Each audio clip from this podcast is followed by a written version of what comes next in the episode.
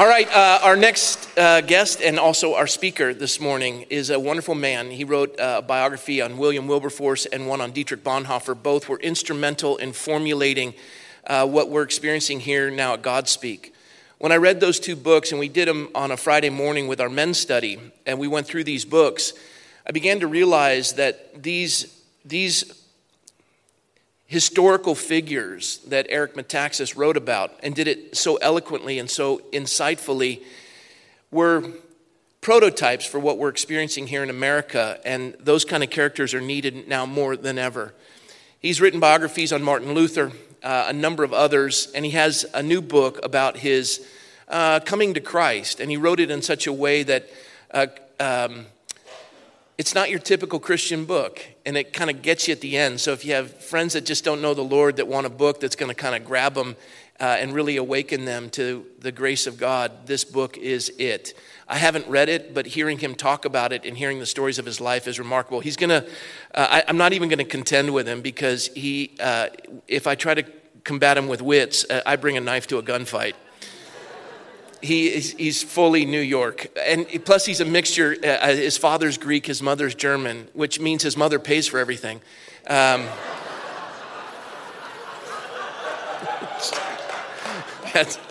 yeah. And, he, and listen, he's got a, a body like a Greek temple, it's in ruins. Please welcome Eric Metaxas.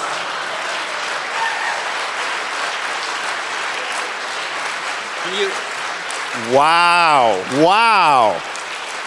I uh, I don't know where to begin. I first of all, thank you for uh, letting me uh, speak from this pulpit. I have to tell you, Dave uh, Engelhart um, and Bethany and I, we, we've become friends, and uh, they let me speak at their church. And the anointing on your pastorate is way greater than Rob's anointing. Uh, it's kind of amazing kind of amazing because you know you can't fake the presence of God, and Rob knows that. He doesn't even try. You know, he doesn't even try. But uh, you should make an effort. You should. But but honestly, no joke. My wife and I we live in Manhattan. We live in New York City, and um, I I guess you know it's fascinating to me to come to California and to meet all these heroic pastors and churches. It's an extraordinary thing. And I realize that things are so bad here that you know, the, uh, the tyrants have awakened a sleeping giant. Have you seen the movie Tora, Tora, Tora? You know, Tora, Tora, Tora on the battleship. We have awakened a sleeping giant. It's like, yeah, you're going to get it now, Hirohito. You shouldn't have done that. You shouldn't have bombed Pearl Harbor. Very bad. Well, can I tell you, that's what happened with Newsom and the whole gang. It's like they shouldn't have done that. You shouldn't have. We told you not to do that. Now you're going to get it. Yeah, we're going to send you back to, uh, well, you know, I say that, and to be perfectly honest, we know that it's God. We know that God is the one who uh, enables us to do anything that we do that is good. We need to know that, folks. You don't want to have fleshly pride, it's me or it's us. But the point is that we know that God allows us to serve Him and to be uh, His voice in our culture. And it is a fascinating thing when you try to make sense of what's happening in this country and what's going on. I mean, first of all, we need to know that it's uh, like that passage from, from Scripture. I don't know where it is, but you know, where, where uh, Elijah is really bummed out. Is this the one where he's under the broom tree? You know, I didn't go to seminary, so I don't know. He's under the broom tree and he's kind of bummed out. And, and, and you know, God lets him know like there are 7,000 who have not bowed the knee to Baal we need to know in this country there are so many people who think just as you do, and there are way more who they see what's going on. They're not fooled.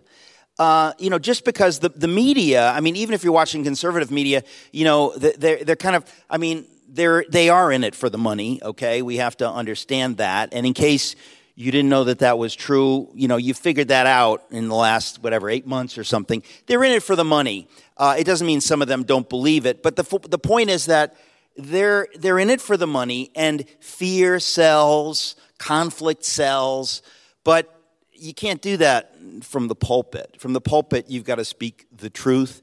And I'm here to tell you that God commands us, commands us to rejoice in Him always. So you could be in prison, you could be persecuted for your faith, but you've got a little secret. Jesus actually defeated death on the cross. He destroyed death and sin. You need to know that's true. That's not a nice idea we tell ourselves in church. It's either true or it's garbage. It's true. And the fact of the matter is, when you know that, you're going to live differently. The scripture also says, Be anxious for nothing, but in all things, by prayer and supplication, make your request known to God. It's like a heavenly father saying to us, just like you would to a little kid, like, I don't ever want to see you worrying, wringing your hands. You come to me if you have a problem. And if you don't, I will be angry with you because I told you when you have a problem, you don't take it on yourself, you come to me. God says that to us in his, in his mercy because he wants us to know that he is in charge of all things. We take our problems to Him, and He's going to do what He's going to do. Sometimes He lets us go through tough stuff, but He says, Trust me, don't fret. So we, the church needs to know. Now, by the way, the underground church in China, they know this stuff. People who are really being persecuted, they get this, right? That God is God, and we're going to worship Him and praise Him no matter what. And you need to do that.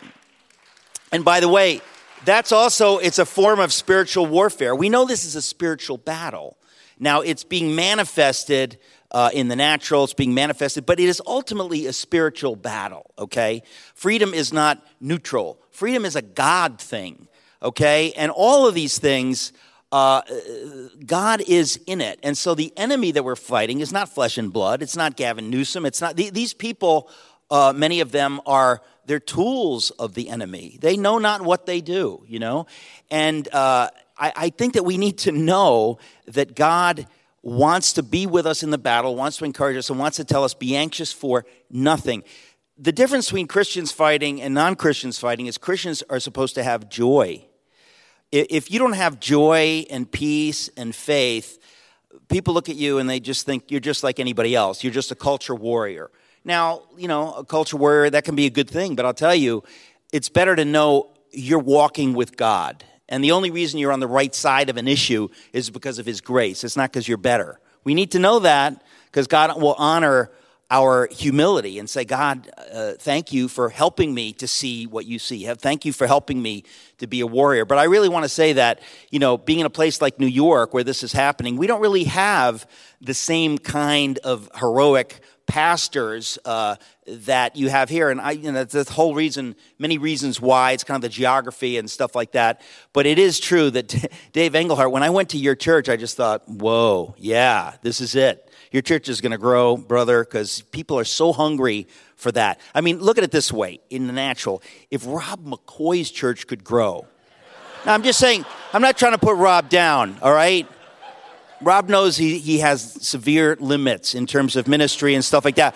But God uses, you know, the broken, the weak, the, the, the, even the chubby, I would say that, you know, that if you're chubby, God can work with that. It's a kind of a physical humility to, to, to, to walk, to be on a stage, you know, looking like Rob. You got to understand that is, that's humility. He doesn't need to do that. He can work out, but he's lazy. You know? Not everybody, not everybody's, uh, has, has eh, you know, uh, yeah, okay. Anyway, you've been a great audience. God bless you. Good night. Um, I'm here to tell you, I'm really here to tell you the story of how I came to faith. It's a crazy story. My book uh, is called Fish Out of Water A Search for the Meaning of Life. And it's just like Rob was saying, that basically, I wrote this book. The, the publisher, who's a non Christian publisher, wanted me to write like a really Christian book. Like they, I guess they think that's my brand that's going to sell, so they want a book about faith and stuff. And I said, no. I said, until my 25th birthday, when Jesus appeared to me in this dream and spoke to me and whatever, I was not like running around thinking about God. I was just like anybody else. Like you live your life, you don't know, is there a God? Who is God? Can I know God? You know, that's kind of normal, right, in this broken world. And I was just one of those people living my life. I was not an evil person, but I was lost. And the fact of the matter is that this non Christian publisher said, No, no, we want a Christian book. They rejected the book I wrote. I said, I want to write a literary memoir. Now, it ends with this Jesus stuff, but the rest of it is just my story. And a lot of it is insane, crazy stuff. It's funny. I mean, there's funny stories that are totally true.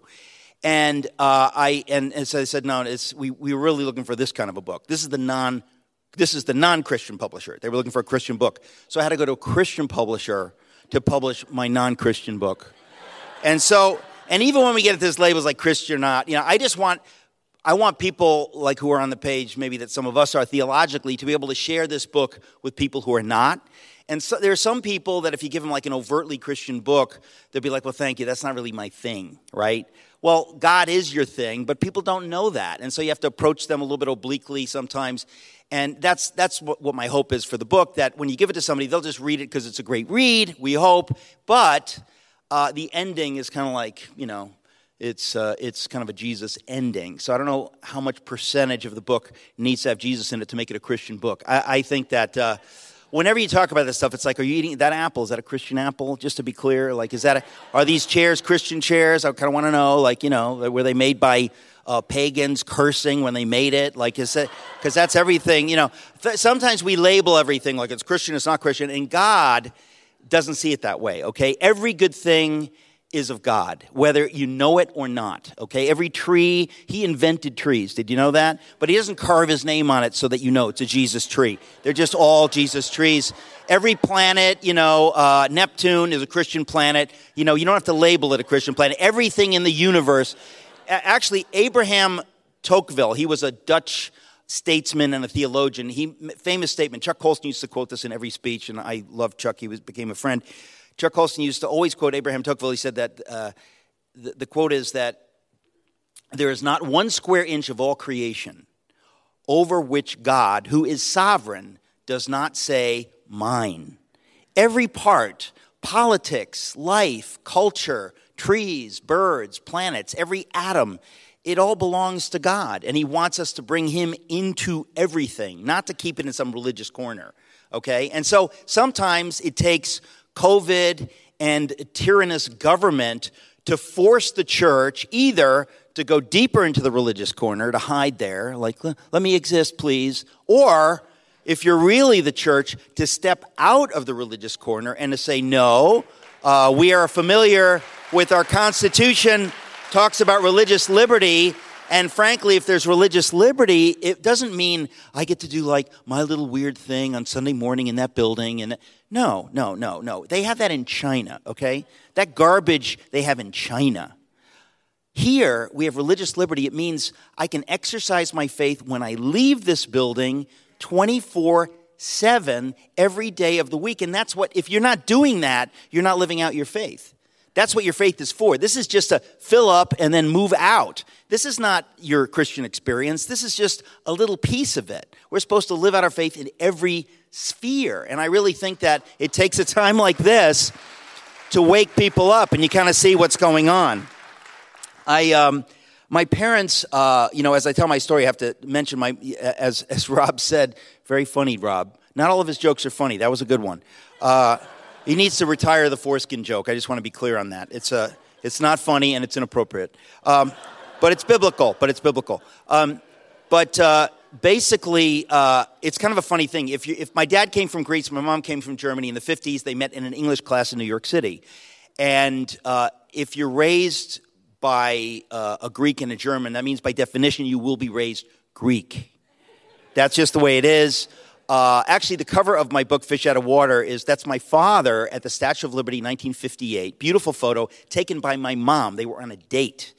Kind of, you can't make this up, right? Little did they know that you know they were taking a picture for my book. How many years in the future? 60, 60 years in the future, or whatever it is. Uh, it's it's kind of an amazing thing to me. Uh, that uh, that they went on a date to the Statue of Liberty, and my mother snapped this beautiful photo. But they you know, we have to understand, those of us who are blessed to have lived in America, not everybody here, but most of us, um, except for my parents, I wouldn't know how great America is because they came from countries where they don't have this kind of freedom. My mother came from war torn Nazi Germany, which became East Germany taken over by the Soviets and communism.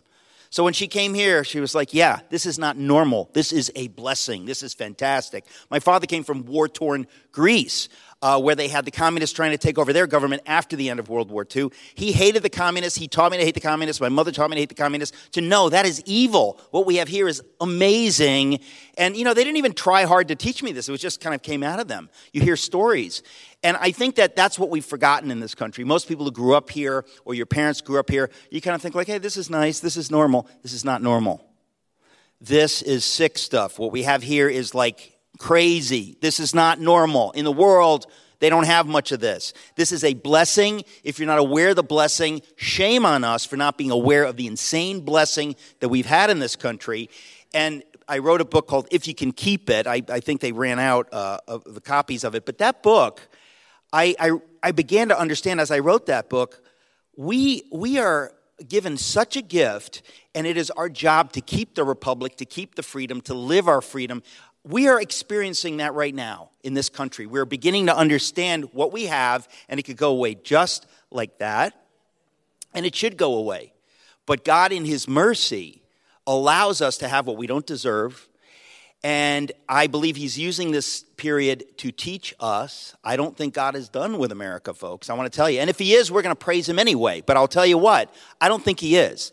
I think he has his hand on this country and he's going to use this time in a way he's using it to school us, right? To teach us, like, you better stand up, you better, better push back, learn to push back. You're doing God's will when you push back against tyranny or any of this kind of stuff because God wants to use this country for the sake of the whole world, folks.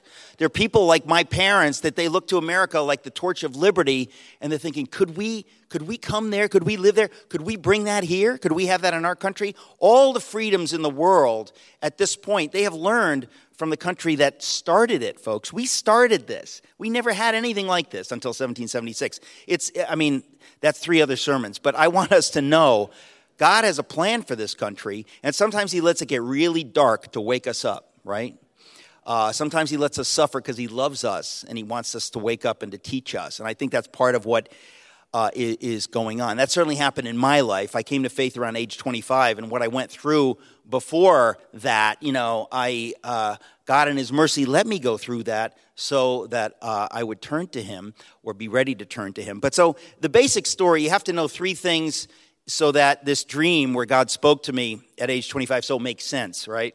So basically, I mentioned my father's Greek, my mother's German. Uh, I grew up in that Greek community. I grew up in the Greek Orthodox Church, and a lot of folks know that if you go to a church that's kind of like an ethnic church, right? A lot of times they're more about the ethnicity than about the Christianity, right? Like it's kind of like the Greek community. So like the Greek festival kind of sums it up, like Souvlaki, Gyro, we love each other, Opa, and that like that's it. Go home.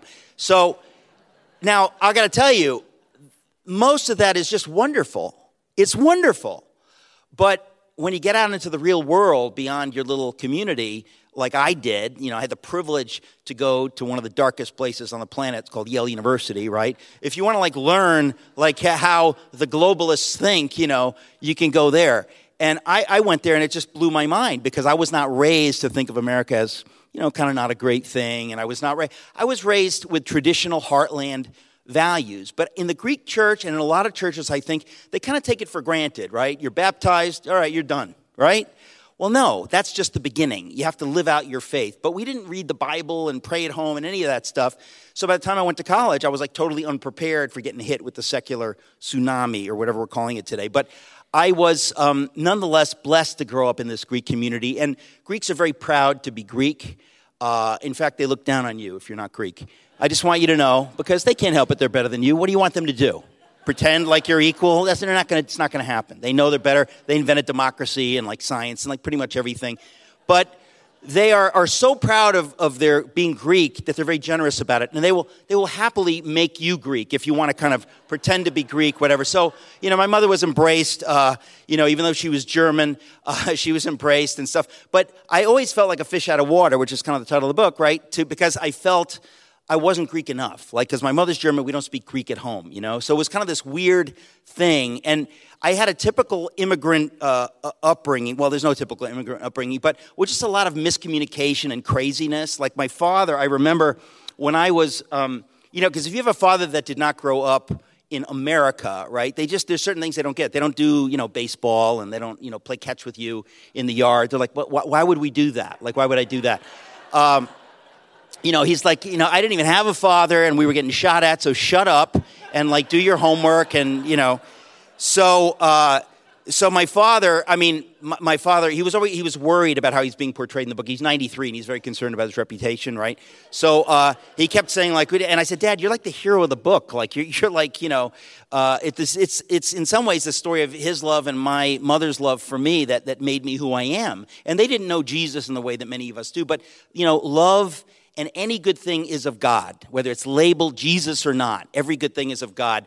And so I guess you know, growing up, my parents' love for me is everything, but there were there was weird stuff that because they just didn't get you know the way America works. So like we. Uh, we kind of, I remember when I was like five, my brother and I went, my dad took us to a park in Queens, New York, and we were like, you know, kicking a soccer ball around because, you know, we don't do footballs and baseballs. We, so it was a soccer ball kicking around, kicking around. And we were like sweaty and tired. We were like about five and four or six or something. And, and we hear the ice cream truck. It was in the summer. And we're like, oh, Dad, can we have ice cream? You know, we went nuts. You know, kids go like nuts, the ice cream truck.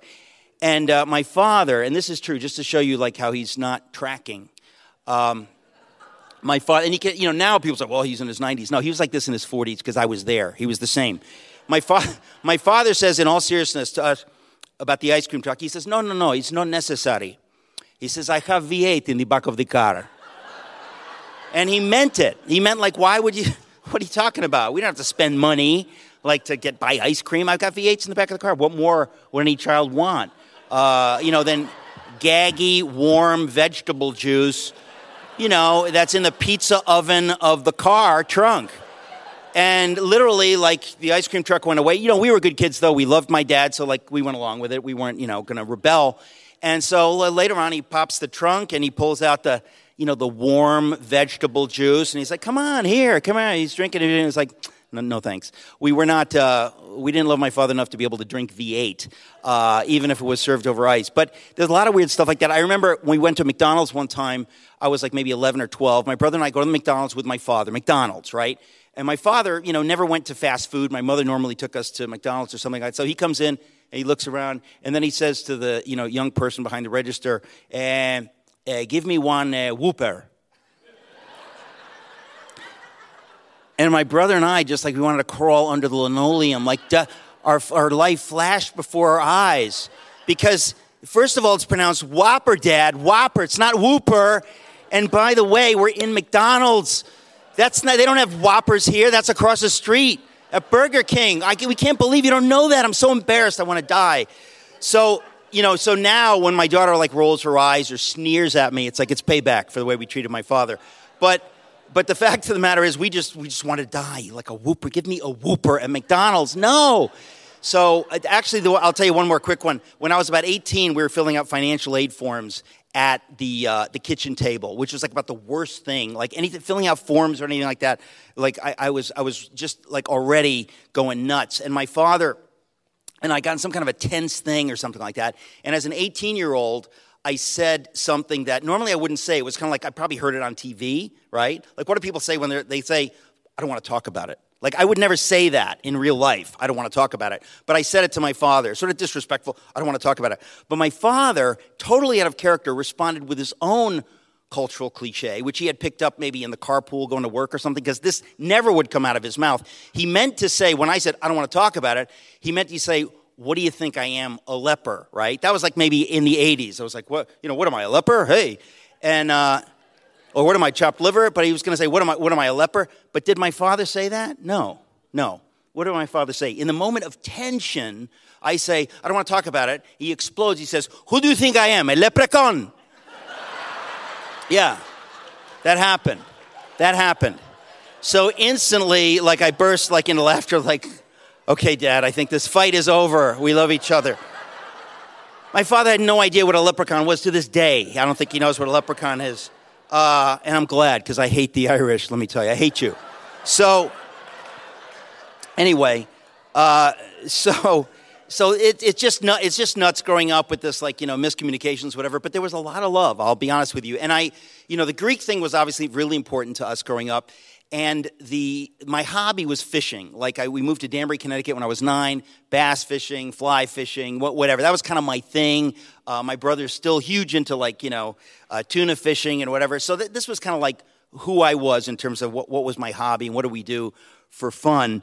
Um, the, actually, the two things are kind of come together when one day I remember we were driving, this is in the 70s, and we pull up behind a car uh, at exit 8 in Danbury, Connecticut, and I see the fish symbol on the back of a car. And my father says, Do you know what that is?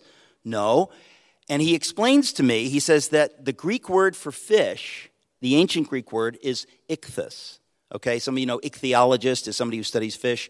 Uh, if you have tropical fish, they get the ich, right? That's, that's the word. Ichthus means fish.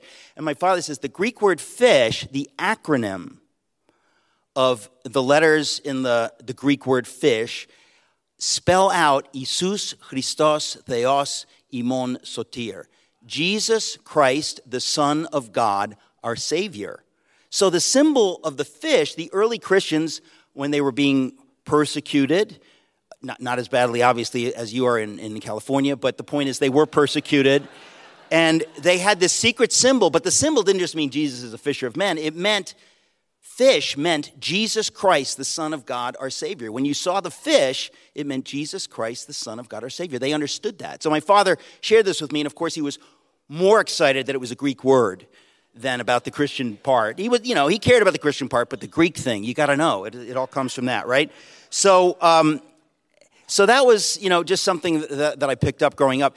I did not, I, you know, I want to make clear, like, a lot of people in America, we kind of think like they're atheist Marxists or they're Christians. That's not true. Most Americans are good people. They respect God. They just aren't sure who God is. Um, and they haven't heard who He is.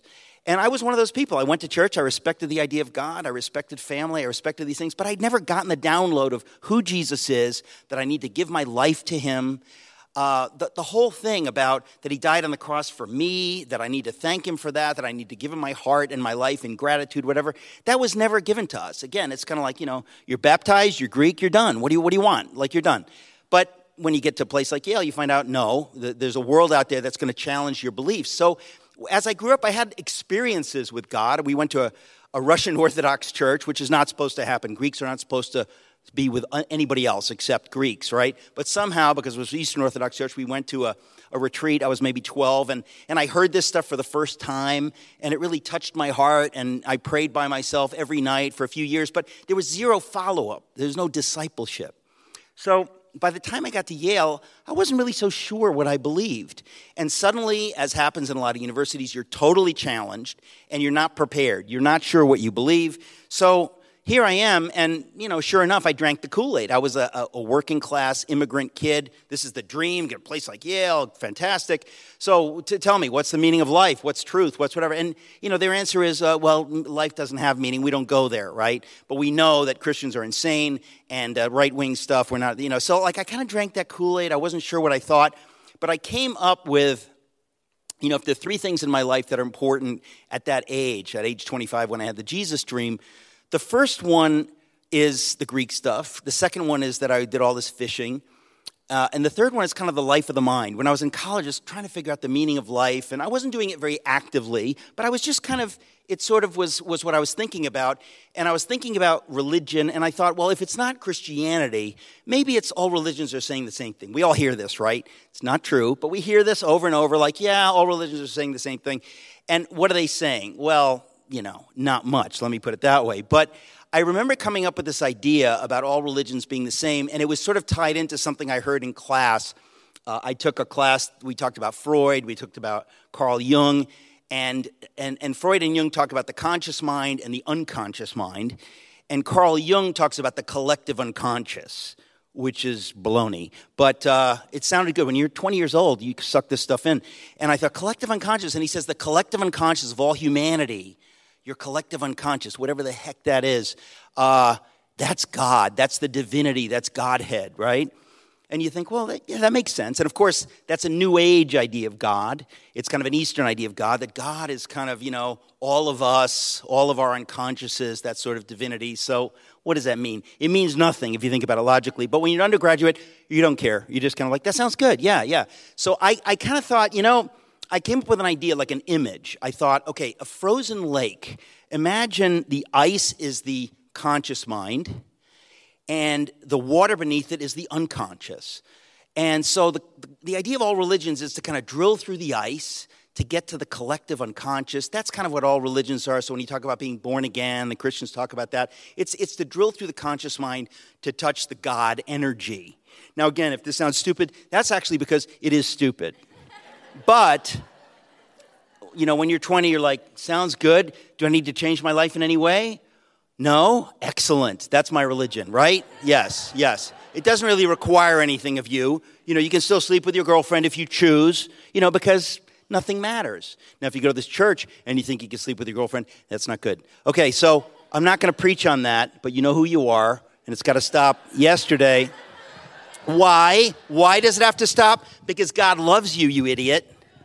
Because God loves you, yes, and He wants the best for you, and He has a plan for you. And if you go outside that plan, He can't really bless that part of your life, and you'll regret it. And in the book, I tell a story of how I came to regret it big time. So I live this stuff. I'm not judging because I lived it. And I know that uh, apart from God, we are capable of really cutting our wrists, folks. Apart from God, we're foolish. God, in His love, wants to communicate everything to us because He loves us. Now, if you know who He is and you know that He really loves you, you want to do what He wants you to do, even if it's difficult, because you know you owe Him a billion times more than that, first of all. And secondly, if you do what He asks you to do, you benefit from it. He's not trying to keep you from having a good time, He's trying to bless you so that it's kind of like, you know, if you, if you don't let your little kid have cotton candy for every meal, why is that? Because you're mean? No, it's because you love them. And in fact, you love them so much that you'll put up with their screaming at you how mean you are because you love them that much. Well, God loves us a little bit more than that. And so he gives us these rules and things, and we kind of act like, oh, that's, that's kind of an annoyance. No, that's because he loves us. And so we need to understand that when you obey God, you're doing that because he wants to bless you. If you don't want to be blessed, keep doing what you're doing. But if you want to be blessed, and you know, if you're scared of things like hell and suffering, which all of us should be, you know, you, re- you realize, like, I don't want to suffer. I don't want to go through misery.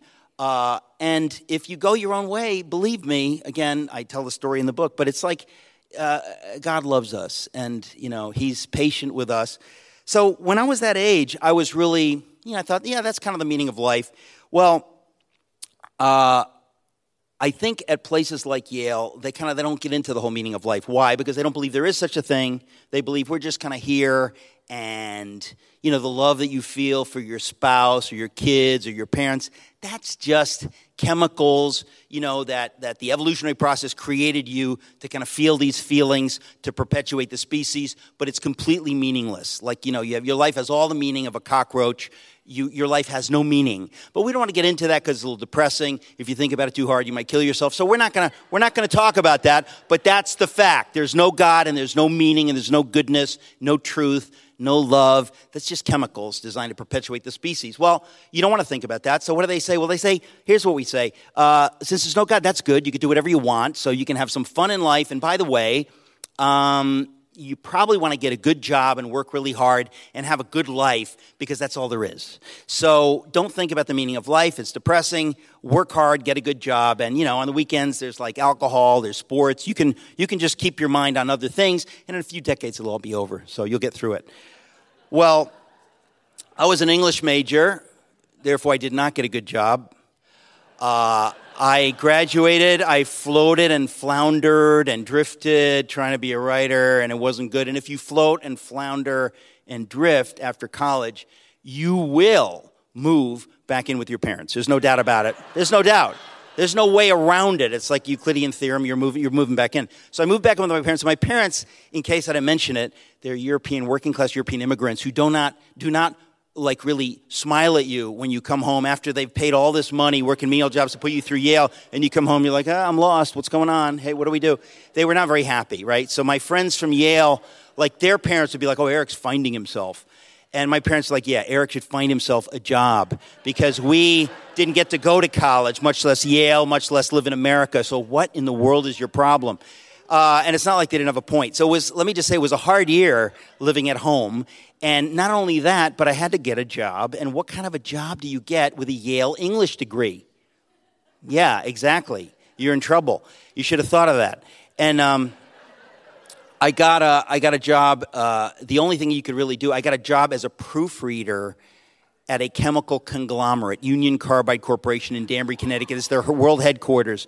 The most miserable, horrifying job. I was the editor of the humor magazine in college. I wrote poetry, short stories. I'm an artist, whatever. Now you're going to go to a fluorescent hell every day, and you're going to have a little cubicle next to the next to the. Uh, uh, to the copy machine and a quarter of a mile from the nearest window because you're in the middle of this vast building complex. It was so so unpleasant. And every day, that's what I did. And then I went home to my parents. it was, it was tough. It was no fun. I mean, I can laugh now, but at the time, it was, it was bleak stuff. It was really bleak. And I was really wondering, what's it all about? Like, what, what does life have meaning? That's when I really was like, what is it? I know it's not that Christian stuff because I know, but what's the story? And so, God, in His mercy, by taking me through this tough period, um, he brings somebody into my life, a graphic designer who would deliver stuff for me to proofread. Uh, his name was Ed Tuttle, and he was a born again, you know, Jesus loving Christian.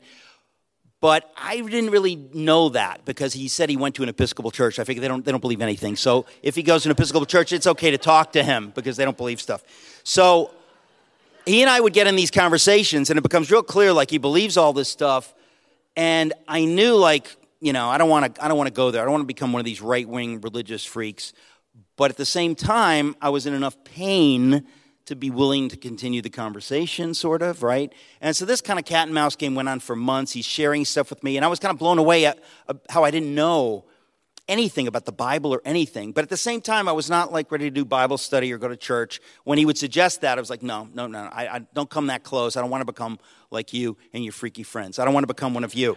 So it was one of those, you know, weird things. But as I said, I was in enough pain that the game, you know, we kept talking and stuff, but I didn't really open up.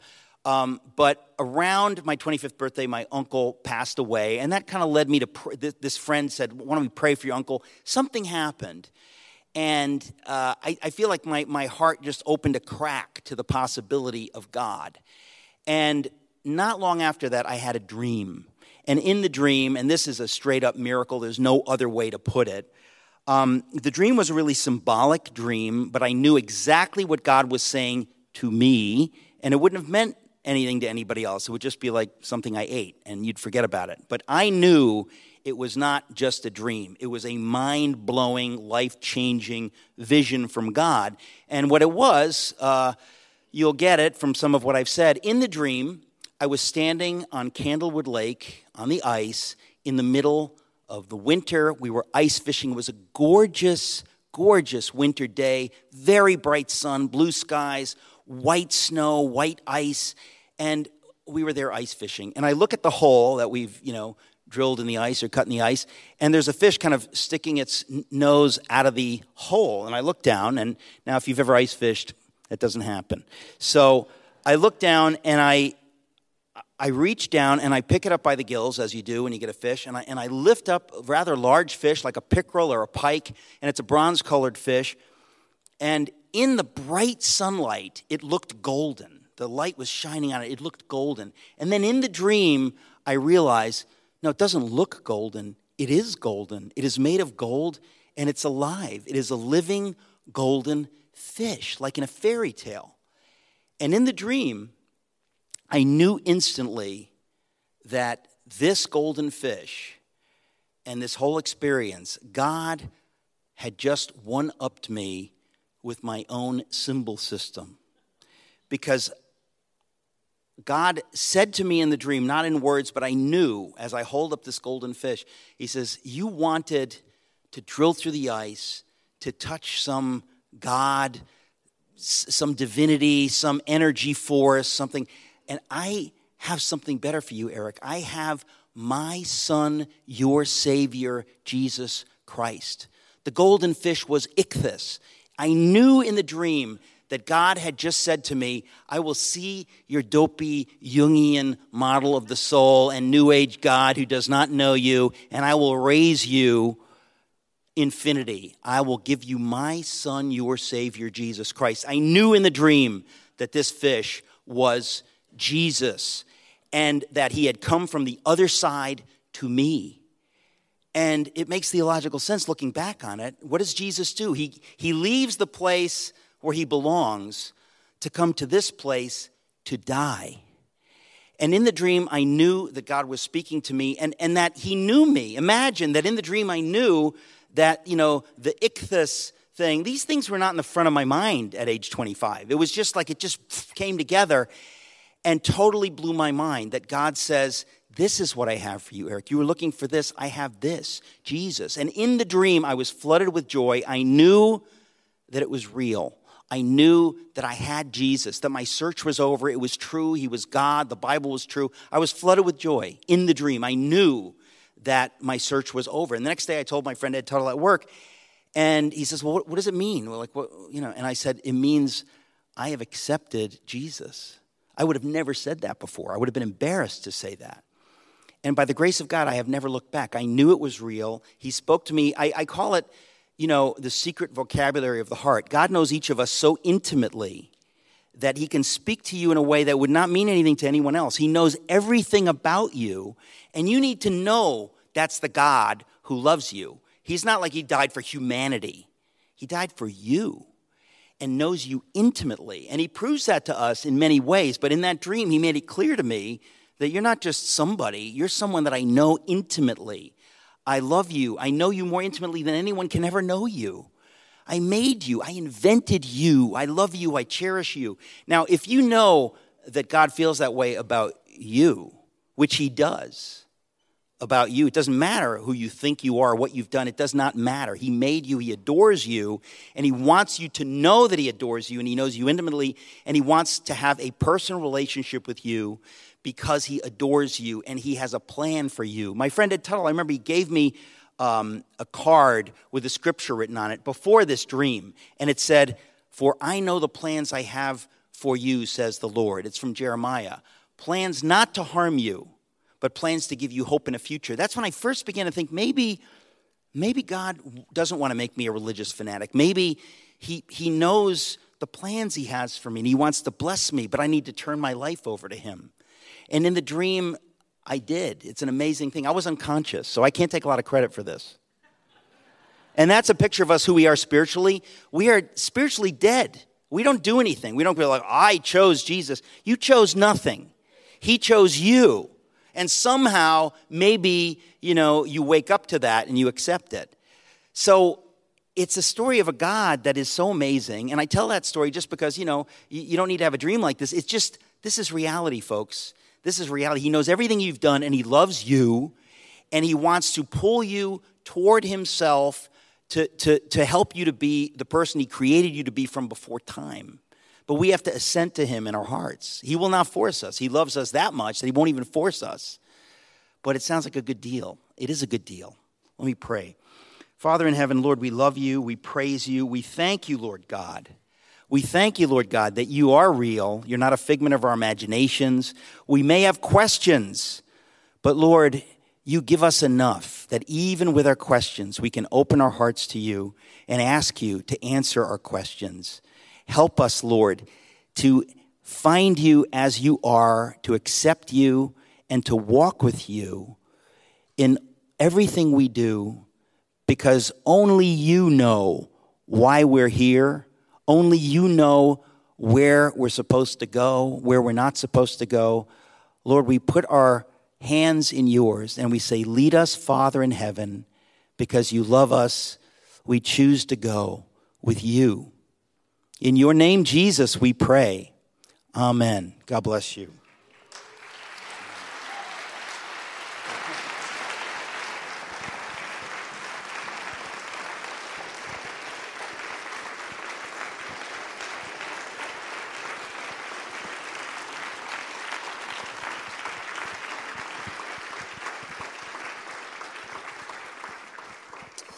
Amen. Go ahead and have a seat for a minute as we wrap it up. What an incredible story about God's detail and how He loves each one of us. And each one of you in this room have those individual stories where the Lord spoke to you in that secret language of the heart, which I love that phrase. I've always called it the Lord knows the key to every single heart. because, you know, a key, the master key to a person's heart. You go from a guy that most of us, um, well, I shouldn't say most of us, somebody like me did not come from the Ivy League, right, to get saved, and not with even cool Greek words. So for me, you take a redneck in Idaho that's uh, the closest thing to white trash that you can possibly see, right? Raised by a crazy ex con, uh, the Lord's touching my heart for weeks. I don't know it's the Lord. I'm just running from God. I'm in trouble with the law because we beat some guys up really bad, and one of them about lost his eye. And I wake up on this Sunday morning in February of 1984. I wake up, which was happening to me all the time. You know, when you go to the bar and you close it down, then the, the party usually moves to a home and then you go to a home and you, you just pass out somewhere in the evening, hopefully safe enough that your friends don't shave off an eyebrow or things like that, because that's the things my kind of friends. You, you ever wake up in the morning and see somebody without eyebrows? It's the weirdest thing. Their, their forehead looks like it's that long. And those are the things that my friends would do. If you're going to pass out, you want to lock yourself in a bedroom, and, uh, or you're going to be in trouble. So I wake up in the, this morning and I don't know where I'm at. So I actually have to stumble out the front door and find a street sign. Go, oh, okay, I'm on the, the, on the President Streets. I know where I'm at. And somebody wakes up because it's 11 by then because we didn't go to bed till 3 or 4. And the bar's open again. So we just go right back to the bar on Sunday and start all over. And I put a couple of drug deals together. Somebody wants some pot. I know this guy across the room. I hook it up. This guy wants some cocaine. I hook it up. And I'm kind of lit by now. I've had five, six beers. And I go home. And I'm wandering around the house and I'm all by myself. But I had been haunted for months the hound of heaven, the Spirit of God, was after me because I had a grandmother praying for me and just give up. If grandma's praying for you, just totally just give up. And she was a fiery Oklahoma grandmother with a great accent and a pointy preacher's finger. And I mean, the girl could preach. And, but I had always ran from Jesus. And I'm going back and forth. I turn on the TV, there's nothing good on. I turn on the radio, there's nothing good on. I'm pacing back and forth in the house. I'm 19 years old. And there were no cell phones. it was a beautiful life back then. I remember the day. You could be alone with your thoughts without ding, ring, ring, ring, ra, roo. Please leave your fax machine at home. So, in that moment, the Lord spoke to me in a still small voice. It was one word pray. It was so clear and from another world that it just like shook my mind. It was so powerful that I spoke it out loud and laughed. I went, Pray? Nuts? I had never prayed in 19 years of my life. I'd bowed my head out of respect for my grandparents when they blessed the food. I personally could never remember a time of uttering a single word to God in 19 years. And as soon as I said, pray, the presence of the living God filled the room with a guy that was half drunk who had put a couple of drug deals together and was in trouble with the law for a guy about losing his eye. And Jesus' presence filled the room. And I fell on my knees and I began to weep and to sob and my prayer was so short. It was God, I said, God, please forgive me for all my wickedness. Because that pretty much covered it from A to Z. After crying my head off, I couldn't remember the last time I cried at 19. I began to leap around the house all by myself. I'm having my own little dancing party. I'm like, I'm saved, I'm saved. If you would have asked me what that means, I don't know, but I'm saved, I'm saved. Jesus forgave me. And from that point on, when Jesus meets you like that,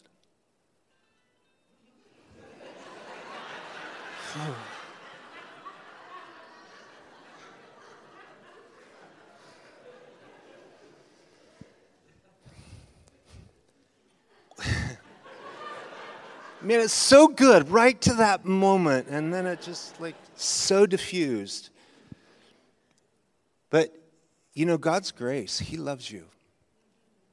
And He's brought you, most of us here in more benign ways or more dramatic ways. You see, your testimony doesn't have to be dramatic, it could be simply driving down the road and just saying, Jesus, I need you. But I wonder here today as we close, not only for the salvation of the soul, but how many of you came in here so burdened because there's something on your heart that is just crushing your soul. And Jesus knows all about it. He sees your tears in the night. He sees, He hears, He knows. Some of you are driving down the road here like, Lord, this is my last. Lord, speak to me today. Speak to me today. As we close right now, I want to pray for us, but specifically, I want to pray for those hearts. You know, the Bible says the Lord is near the brokenhearted. You mean it is actually a theological concept that the more needy you are and your heart is broken, Jesus draws near. He sees it, he knows it, and, and there's an attraction to that, that he is the answer. The broken heart, he's the heart surgeon. Let's pray. Father, we just ask that by your Spirit and your grace, you would meet us right now in this moment. Lord, the hearts of your people that are here, and there are some broken hearts, and those who are needy hearts, they need to open their heart to you. And Lord, you know them by name. You've numbered the very hairs of, the, of their head. Lord, by your Spirit, draw them to yourself and lift their burdens, Jesus. So we're just in an attitude of prayer right now. If there's a burden that you need to lay at Jesus' feet, I want to encourage you to do it before you leave this place so that you can go in the lightness of His love and His grace. I just want you to stand wherever you're at, and we're going to pray for you. Don't worry about the person that's next to you. We, none of us know what's going on in your heart, but you do. Just stand up right where you're at. We're going to pray for you. We don't want you to leave the same way with that burden. If God's grace is touching, God bless you back there. Lord's just speaking to you. Jesus says, Behold, I stand at the door and knock. He wants to come in and have intimate fellowship with you, to invite you into this place, this burden that you have. Lord, bless you back there. Anybody else before we pray? God bless you. The Lord's talking to your heart this morning. Don't leave the same way with the ton of bricks that's been on your heart. Father, thank you for the men and women that are standing at this time. Just by standing they're opening their heart by faith and saying, Lord, help me. Lord, help me. Lord, cleanse me. Lord, forgive me. Lord, those who are standing, we just lay these burdens at your feet right now. Because you said, My yoke is easy, my burden is light. Lord, would you exchange the heavy yoke that each one of them are carrying, Lord, for the lightness and the ease of knowing you and having fellowship with you? And we ask that you would touch their hearts and fill them with your love, your joy, and your peace as they leave your house. We thank you for it. In Jesus' name. Amen. Let's stand together with them. Amen. Let's worship the Lord. Eric's out there with his books. You can get a book signed. May the Lord keep you and bless you as you walk with Jesus this week. Let's worship him with our hearts.